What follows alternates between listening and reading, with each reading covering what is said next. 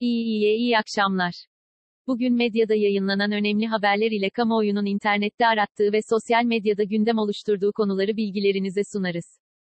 İzmir'deki depremde can kaybı 91'e yükseldi. İçişleri Bakanlığı Afet ve Acil Durum Yönetimi Başkanlığı, AFAD, İzmir'deki depremde vefat edenlerin sayısının 91 olduğunu açıkladı. AFAD'dan yapılan açıklamaya göre, 30 Ekim'deki deprem sonrasında, büyüklüğü 4'ün üzerinde 43 olmak üzere toplam 1286 artçı sarsıntı tespit edildi. Sağlık Afet Koordinasyon Merkezi'nden alınan bilgiye göre depremde 91 kişi hayatını kaybetti. Yaralanan 994 kişiden 839'u taburcu edildi. 155 kişinin tedavisi devam ediyor. İzmir'de arama ve kurtarma çalışmaları 17 binadan 12 sinde tamamlanırken 5 binada halen sürüyor. Çevre ve Şehircilik Bakanı Murat Kurum ise bu sabah İzmir AFAD Koordinasyon Merkezi'nde yaptığı basın açıklamasında, Bayraklı'da Ziraat GYO'ya ait 46.300 metrekarelik alana, 1000 kişilik konteyner kent kuruyoruz. Enkaz alanında hemen yanında, altyapısı ve sosyal donatılarıyla kurulacak konteyner kentimiz 20 gün içinde tamamlanacak dedi.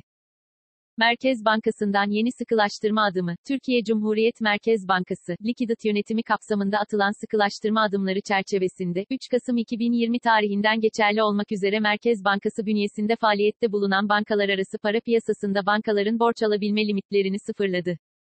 Açık piyasa işlemleri kapsamında Türk lirası cinsi kira sertifikaları karşılığında kotasyon yöntemiyle gerçekleştirilen gecelik vadeli repo işlemleri de durduruldu. Açıklamanın devamında, fiyat istikrarı ve finansal istikrar hedefleri doğrultusunda para politikası ve likidit yönetimi çerçevesinde gerekli tüm araçlar kararlı bir şekilde kullanılmaya devam edilecektir, denildi. İhracat, Ekim'de 17,3 milyar dolar oldu. Dış ticaret rakamlarını açıklayan Ticaret Bakanı Ruhsar Pekcan, Ekim ayında ihracatın %5,6'lık artışla 17,3 milyar dolar olduğunu açıkladı. 17,3 milyar dolarlık ihracat, aylık bazda tüm zamanların en yüksek rakamı oldu. İthalat rakamları ise %8,5 artışla 19,7 milyar dolar olarak gerçekleşirken Ekim ayında ihracatın, ithalatı karşılama oranı %87,9 oldu. Altın hariç ithalat 10 ayda %5,1 düştü ve 155,4 milyar dolara geriledi. Ocak-Ekim döneminde ise ihracat geçen yılın aynı dönemine göre, %9,08 azalışla 135 milyar 658 milyon dolar, ithalat ise %2,24 artışla 175 milyar 915 milyon dolar oldu. Ocak-Ekim dönemine ihracatın ithalatı karşılama oranına bakıldığında bu oran %85,7 düzeyinde gerçekleşti. Geçen ay en çok ihracat 7 milyar 958 milyon dolarla, ham madde, ara mallar, grubunda gerçekleştirildi. Bu grubu 7 milyar 238 milyon dolarla, tüketim malları ve 2 milyar 15 milyon dolarla, yatırım, sermaye, malları takip etti. Geçen ay en fazla ihracat yapılan ülke 1 milyar 620 milyon dolarla Almanya oldu. Bu ülkenin ardından 1 milyar 495 milyon dolarla İngiltere ve 966 milyon dolarla Irak geldi. Türkiye İmalat PMI Ekim'de 53.9'a yükseldi. İmalat Sanayi Satın Alma Yöneticileri Endeksi, PMI, Ekim'de 53.9'a yükselerek Haziran ayında başlayan toparlanmanın devam ettiğini gösterdi. İmalat sektörünün üretimindeki artış istihdamın Şubat 2018'den bu yana en keskin artışı kaydetmesini sağladı. Girdi ve mamul mal fiyatlarındaki artış TL'deki değer kaybına bağlı olarak hızlandı ve enflasyonist baskıların devam ettiğini gösterdi. İmalat sektörü PMI koronavirüs salgını etkisiyle Mart-Mayıs aylarındaki daralmanın ardından 5 aydır büyümeye işaret eden 50 seviyesinin üzerinde yer alıyor. İstanbul Sanayi Odası için derlenen PMI Temmuz ayında 56,9 ile bu büyüme döneminin zirvesini gördükten sonra Eylül ayında 52,8 değerini almıştı. Yeni siparişler alt endeksi Eylül'deki 51,3 seviyesinden 52,7'ye yükseldi. Yeni ihracat siparişleri alt endeksi 50, 9'dan 51, 7'ye çıktı. İmalatçılar talepteki toparlanmanın devam ettiğini belirttiler.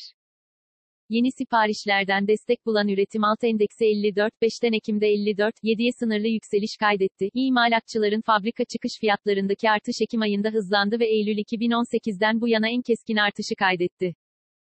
Burhan Kuzu son yolculuğuna uğurlandı. Covid-19 nedeniyle tedavi gördüğü hastanede 65 yaşında vefat eden eski TBMM Anayasa Komisyonu Başkanı ve 22, 23, 24 ve 26. dönem AK Parti Milletvekili Profesör Doktor Burhan Kuzu, son yolculuğuna uğurlandı.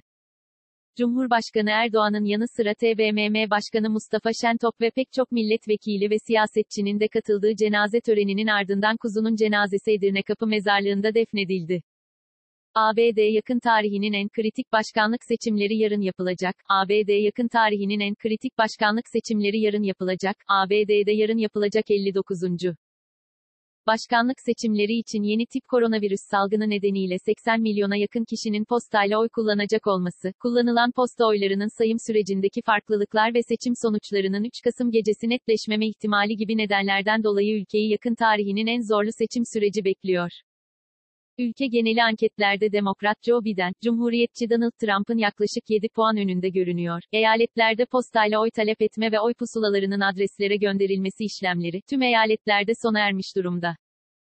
Postayla gönderilen oy pusulalarının üzerine vurulan posta damgası için son gün 3 Kasım olsa da hangi tarihe kadar gelen oyların kabul edileceği ya da oyların resmi sayım sürecine ne zaman başlanacağı konusunda her eyaletin farklı uygulaması bulunuyor. BIST 100 endeksi, günü %1,91 yükselişle 1133,59 puandan kapattı. Saat 18.30 itibarıyla ABD doları 8 lira 42 kuruş, avro ise 9 lira 80 kuruştan işlem görüyor. Bugün Google'da en çok arama yapılan ilk 5 başlık şu şekilde. 1. İdil Şirin. 2. Kandilli Rasathanesi son deprem. 3. İsmail Küçükkaya. 4. Adana Demirspor. 5. Deprem son dakika İzmir. Bugün Twitter gündemi ise şöyle. 1. Elif. 2. Hashtag Pazartesi. 3. Hashtag İzmir depreminde. 4. Hashtag Aziz Nesin. 5. Hashtag Teşekkürler Afat.